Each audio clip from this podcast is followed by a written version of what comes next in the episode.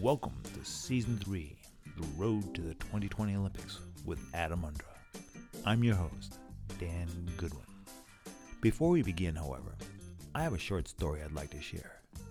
Back in 1988, before many of you were born, I, along with the late Jeff Lowe and Dick Bass, the first person to climb the seven summits, the tallest mountain on each continent, and the owner of the ski resort at Snowbird, Utah, organized and hosted the first international sport climbing championship in the United States. Because I was in the business of building climbing walls with a company I created called Sport Climbing Systems, I was assigned the task of designing and constructing the main climbing wall and the dual speed climbing course.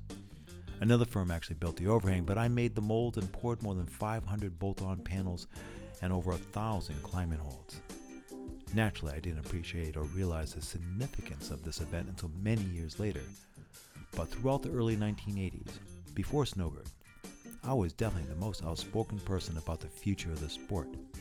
On numerous occasions, whether it was at the sport convention in Chicago where I showcased a 64 foot overhanging crack machine that I climbed for speed every half hour, or at a college expo in Denver, Colorado, where I showcased a freestanding four sided bouldering wall, I was predicting that climbing would be in the Olympics. Granted, I didn't think it would take 30 plus years for that to happen, but here we are, at last. And I couldn't be more excited. Like Snowbird, where I elected to be the color commentator for CBS Sports, I'm choosing to take a similar role now with the 2020 Olympics in Tokyo, Japan. I prefer showcasing the Olympic hopefuls and having meaningful conversations that will provide an incredible insight into their most amazing minds.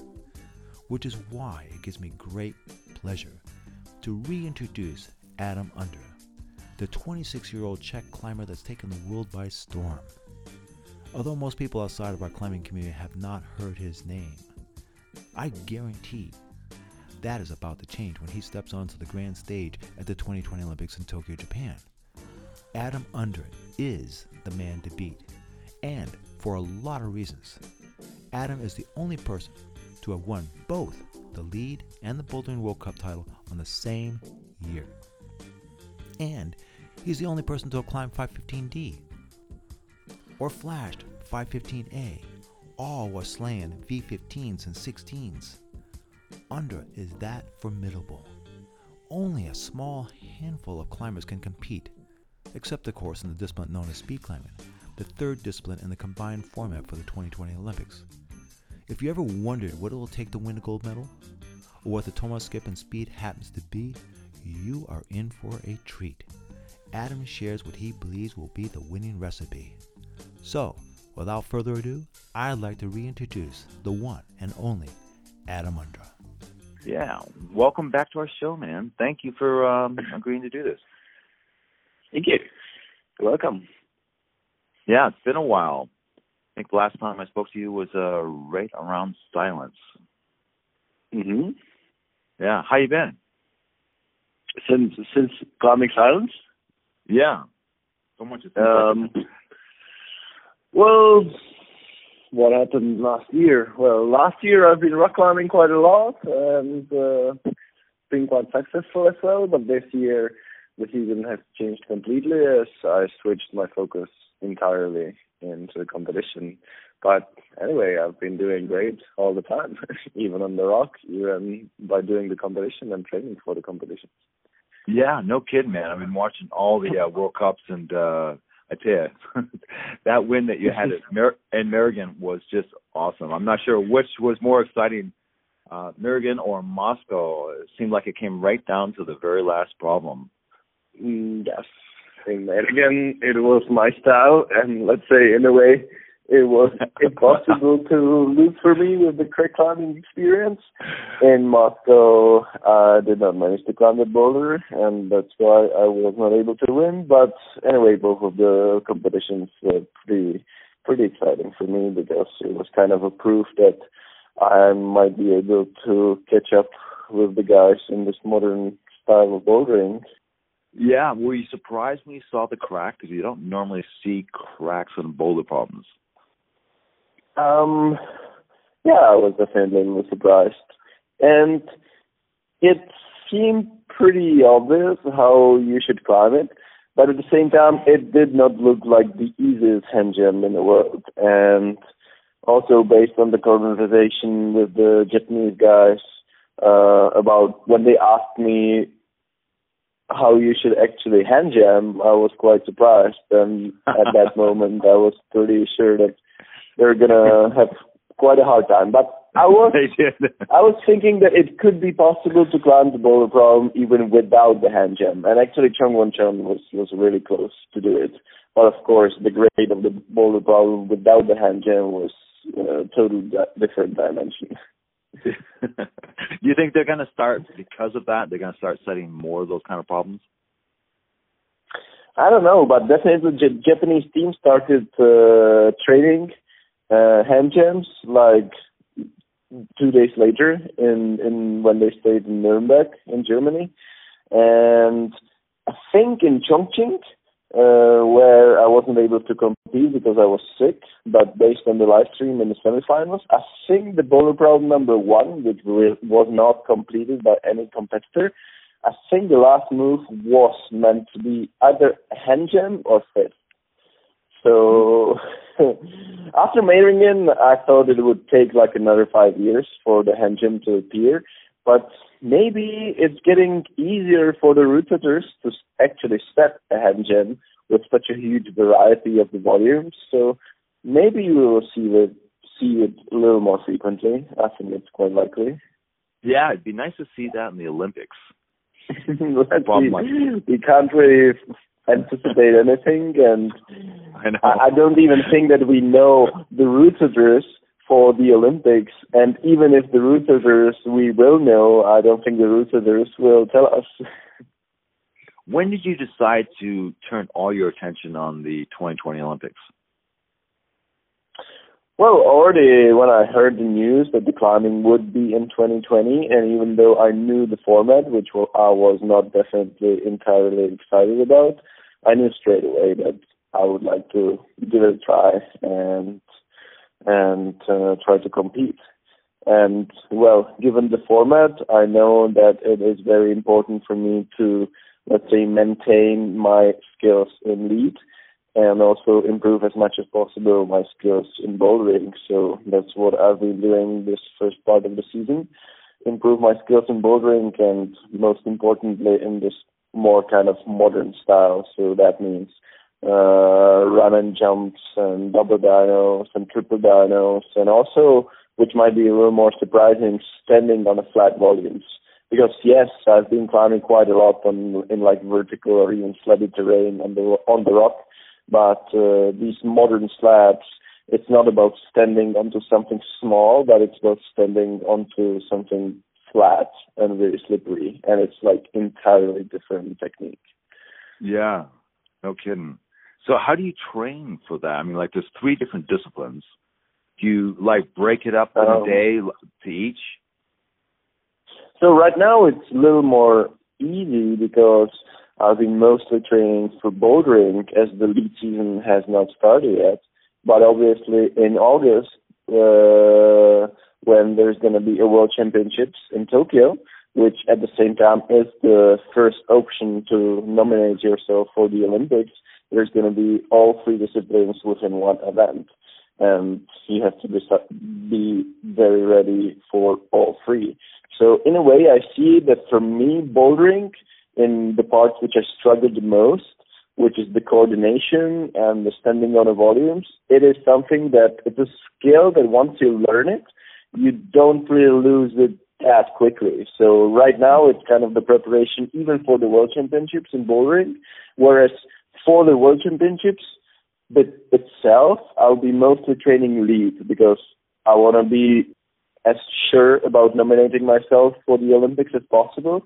And in order to make it uh, into top seven for the World Championships, it could be decided basically on one very good result. And for me, the most likely that I will get the good result is, is definitely lead because it is much less random, let's say in bouldering, even though if you're a really good boulder, you're good in all styles, it is very random as maybe you're not able to read one single boulder problem, and maybe due to that you're not even making semis, and it's completely possible. Mm-hmm. Of course, you can train it, you can get better in it, but it's very difficult. And so right now I'm mostly training for bouldering as well as uh, trying to improve my skills in speed as well. So speaking of speed, it seems to be um, the weakest for most climbers out there, unless they happen to be focused on speed in the first place. How are you training for that to make that your strength? I definitely don't think it will ever be my strength. I'm completely aware of that. I know what I'm talented for and I know what I'm not. I can turn my weakness into something which I'm more average at. But of course, I don't think that all the boulders and lead climbers uh, are struggling with speed. Some of them are actually very, very good, at least compared to the boulders and and lead climbers.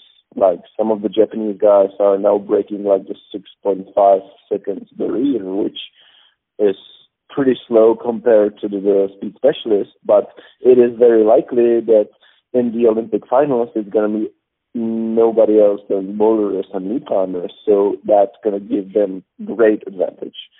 Uh, so I'm trying to definitely improve my my time. It's I have already improved quite a lot, but even compared to the best lead climbers and boulders doing speed, I'm still relatively bad. And it is very hard to predict how much more I can improve. I, I'm pretty sure I can still improve a lot, but uh, well, in the meantime, the best boulders and lead climbers will probably get even better in speed. I'm still definitely for the Olympic itself. I know that I can improve in speed, but I still have to rely on two very good results in lead and bouldering. Yes, I heard that um, one of the things that really helped you with speed is the, the Tomoa skip. Uh, yes, uh, Tomoa skip is a sequence at the beginning of the speed route, which is right now used by all boulders and all lead climbers. I don't think that many speed climber specialists, but it is a little less athletic sequence and requires more, let's say, like a bouldering power, and that's why it's it's better for us. And it's shorter, it's more straightforward, but it's kind of more basic, pure power, which you definitely need for bouldering. And it's not so much about the legs, which definitely most of the boulders, and especially lead climbers, they have their legs quite weak unlike the speed specialists, and that's why I think boulders prefer more just pulling with their arms rather than legs. It looks like you're just doing a series of double dynos all the way up the entire route. It's it's definitely very difficult on your first drive, but the more you get into it, the more it kind of flows, and the more the easier the climbing gets. Actually, the speed route itself is it's quite hard if you do it static, but it feels very easy if you do it dynamic and if you actually do it in the right speed.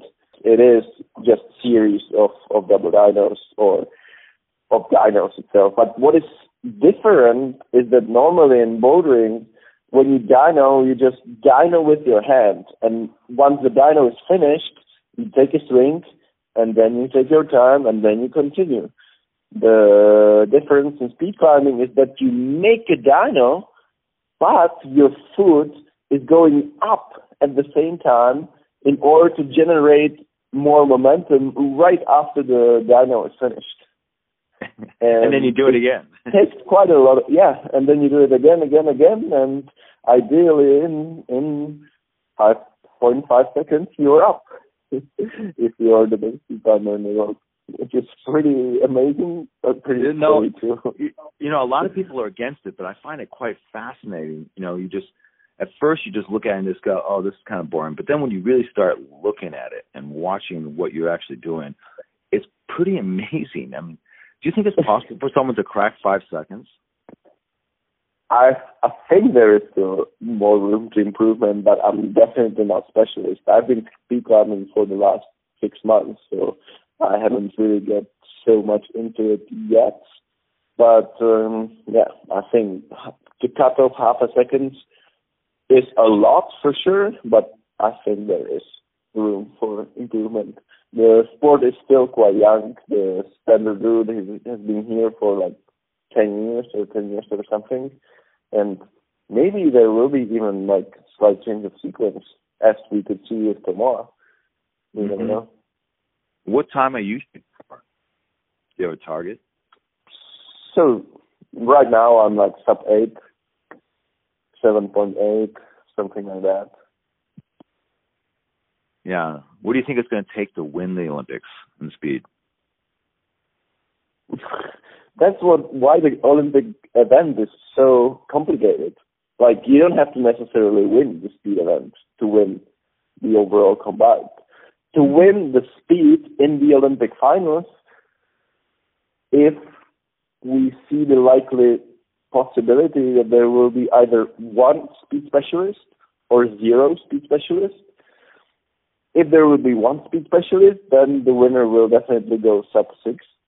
If there will be no speed specialist, I think the best bowler could be somewhere around six point something when you look at the format, which discipline do you think is favored the most? Like if you're if you're a strong lead climber, you're going to have advantage over everyone else, or is it the strong boulderer that's going to have the advantage over everyone else? So I think if you look at it that way, it is very important to be good lead climber and good bowler. And in that case, if you're a good bowler, there is even more likelihood that you'll be able to climb the speed somehow. I think the disadvantage that the bowlers have is that they might be struggling a little more with the lead. Mm-hmm. But at the same time, it is it comes down a lot to the route setting. If it's going to be a real lead climbing, which is about like really pumpy routes, then the bowlers will have a really hard time. Uh, but at the same time, the real lead climbers, they have a hard time at bouldering. Uh, right now, bowlers are stronger in speed rather than lead climbing because it's quite logical. So mm-hmm. I think the combination is the best, at least to be very, very good in two disciplines. So I think the key recipe to get the, the Olympic medal is either be very good in bouldering and the best in speed out of the non-speed specialist and like average or okay in lead, or very good in lead and bouldering and bad in speed. So I think in the end, the most important event in the Olympics, even though the weight for the multiplication is the same for lead, boulder, and speed, uh, it will come down to the bouldering, in my opinion.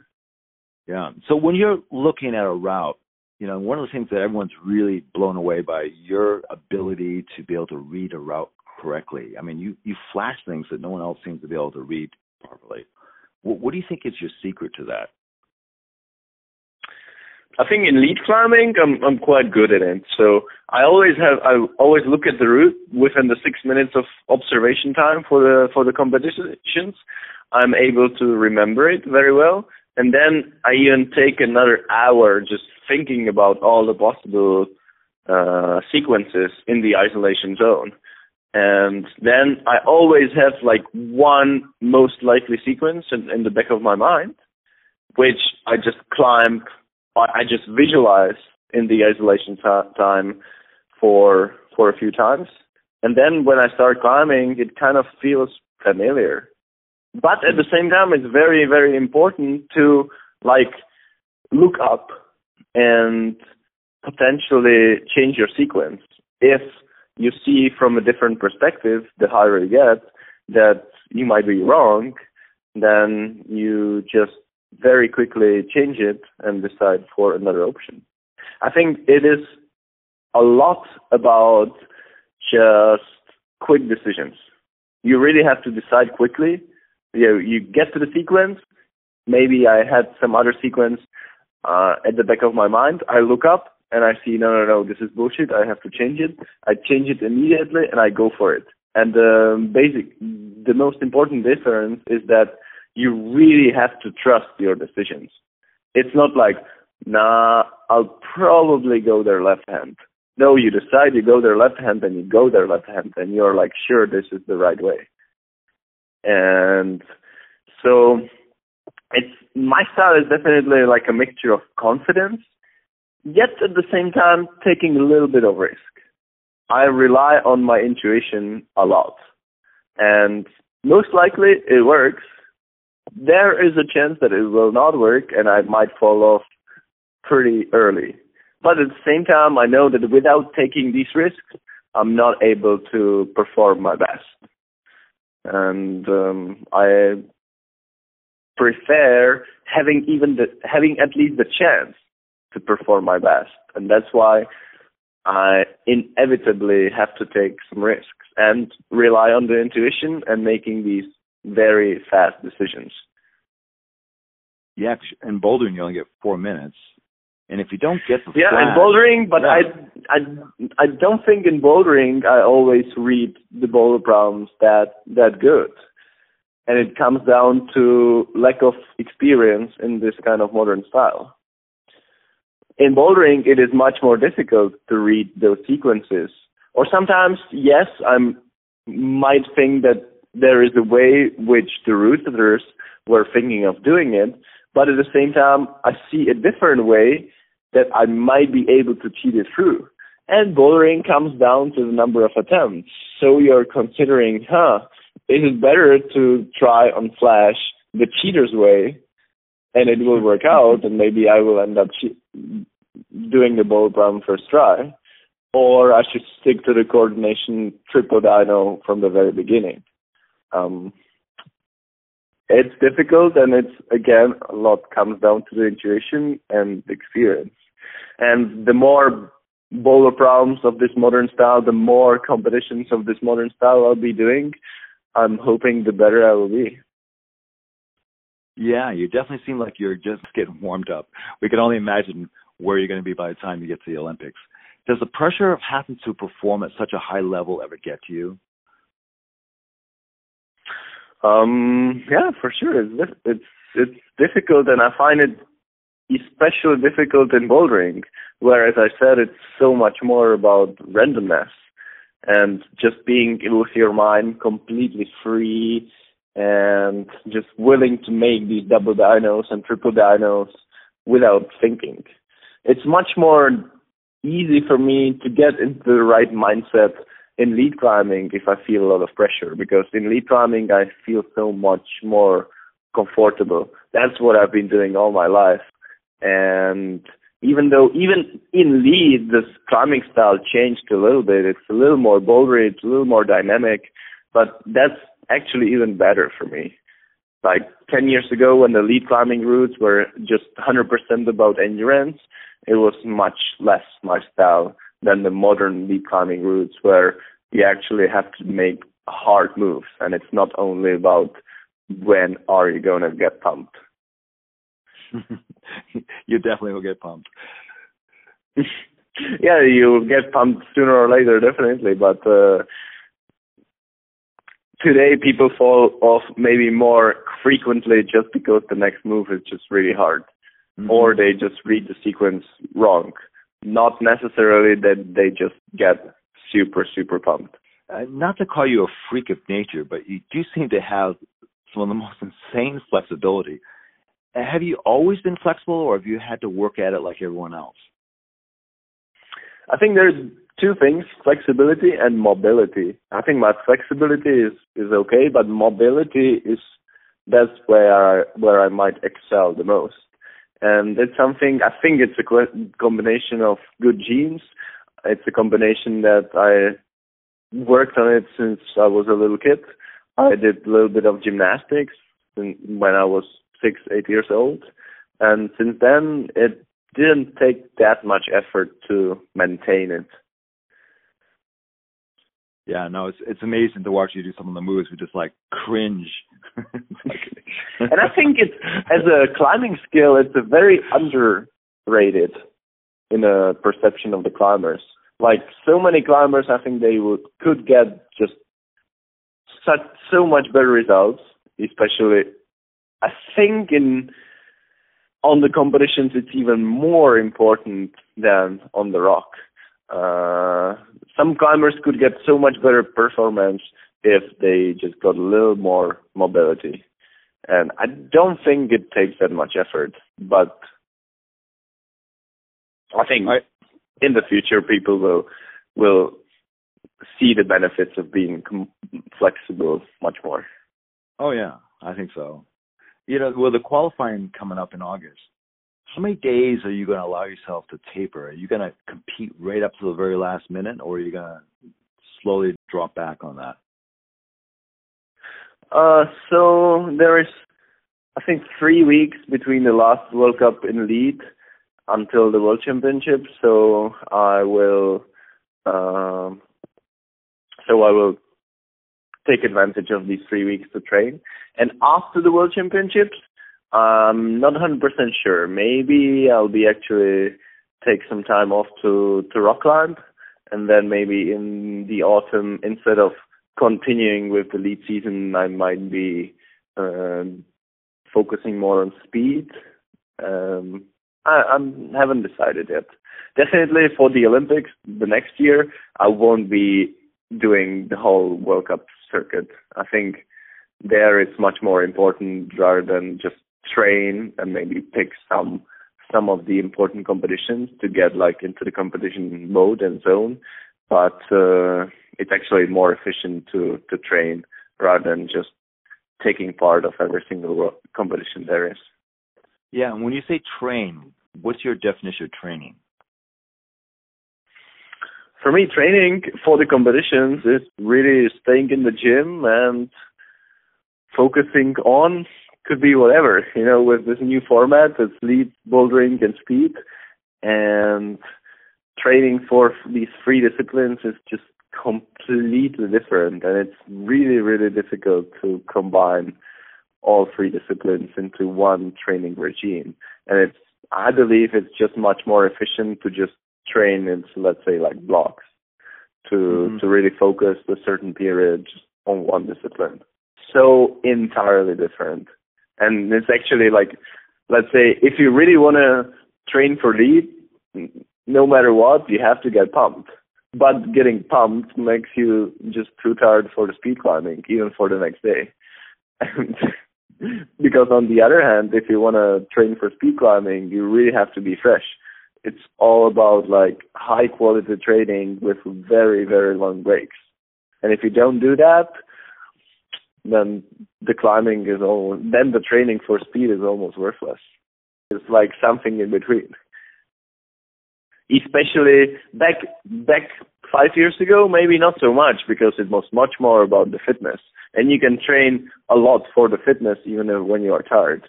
But with these new school coordination dynos, if you're tired, you don't really get to learn so much, like the new coordination style moves if you are fresh, you get to learn, like in terms of movement, much more. Wow. I tell you, we could not be more excited. I wish the Olympics was happening next week. and and speaking of training, I know you want to get back at it. I just want to thank you, Adam, for your time. And, and on Mhm. behalf of everyone that's listening to the podcast, I wish you all the greatest success. May the road to the 2020 Olympics be paved in gold for you. Thank you. All right. Thank you, Adam. Take care of yourself. I'm sure we'll be talking again. Bye. Bye bye. Wow. I don't know about you, but that was one heck of a conversation. Very rarely do you get a chance to talk to one of the greatest climbers of our time and get a glimpse inside their mind. You might not realize it, but every time you listen to someone like Adam Ondra as they share their thoughts, their thoughts will become your thoughts. In other words, success breeds more success. It doesn't matter if you're talking about business or Olympic sports. A successful mindset can be developed and is a must if you want to climb 512 or harder or you want to jump into the competitive ring.